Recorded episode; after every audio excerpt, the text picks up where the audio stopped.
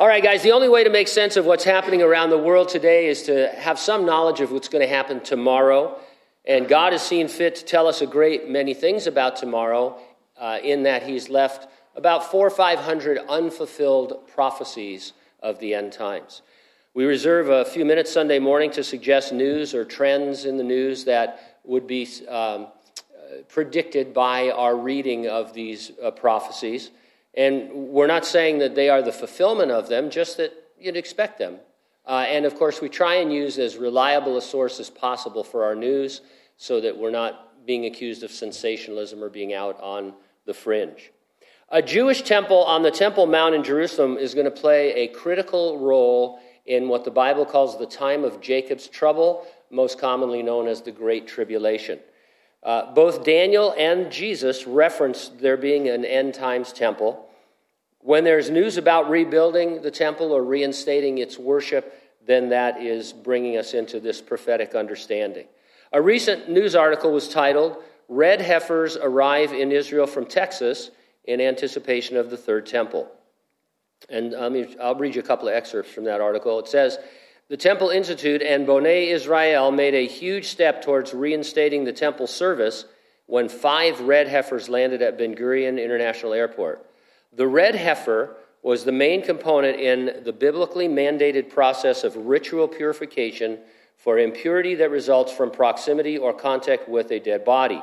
Because the elements needed for this ceremony have been lacking since the destruction of the Second Temple, all Jews today are considered ritually impure, thereby preventing the return of the temple service. The cows were between five and eight months old. To be suitable for the red heifer ceremony, the cow must be two years and one day old, so these heifers will be raised in Israel until they reach the proper age. And so this is a really, really big deal. Um, ever since I can remember, they have been searching for the red heifer and you think, well, they're, they're all over the place. This has to be absolutely red, no white hairs, no, no other hairs, and apparently that's really difficult even when you paint them. Uh, but no, so I mean, and the rabbis have to inspect it, and it's, it's. So now they have five of them uh, all of a sudden, and so it's pretty exciting. Uh, have you heard of the Abraham Accords? Well, they are a series of joint normalization statements initially between Israel, the uh, United Arab Emirates, and Bahrain. Uh, they've been effective since September of uh, 2020, and they are essentially peace treaties that Israel is trying to make with uh, nations in that region. Another article reported that Foreign Minister Eli Cohen was working to normalize ties with Mauritania, Somalia, Niger, and Indonesia. And so that's exciting. We're supposed to pray for the peace of Jerusalem, and so it's great that they are uh, forming these peace treaties, but it's also a reminder that the thing that really triggers the Great Tribulation in the Bible is that whoever the Antichrist is, he signs a peace treaty with Israel, uh, guaranteeing their protection.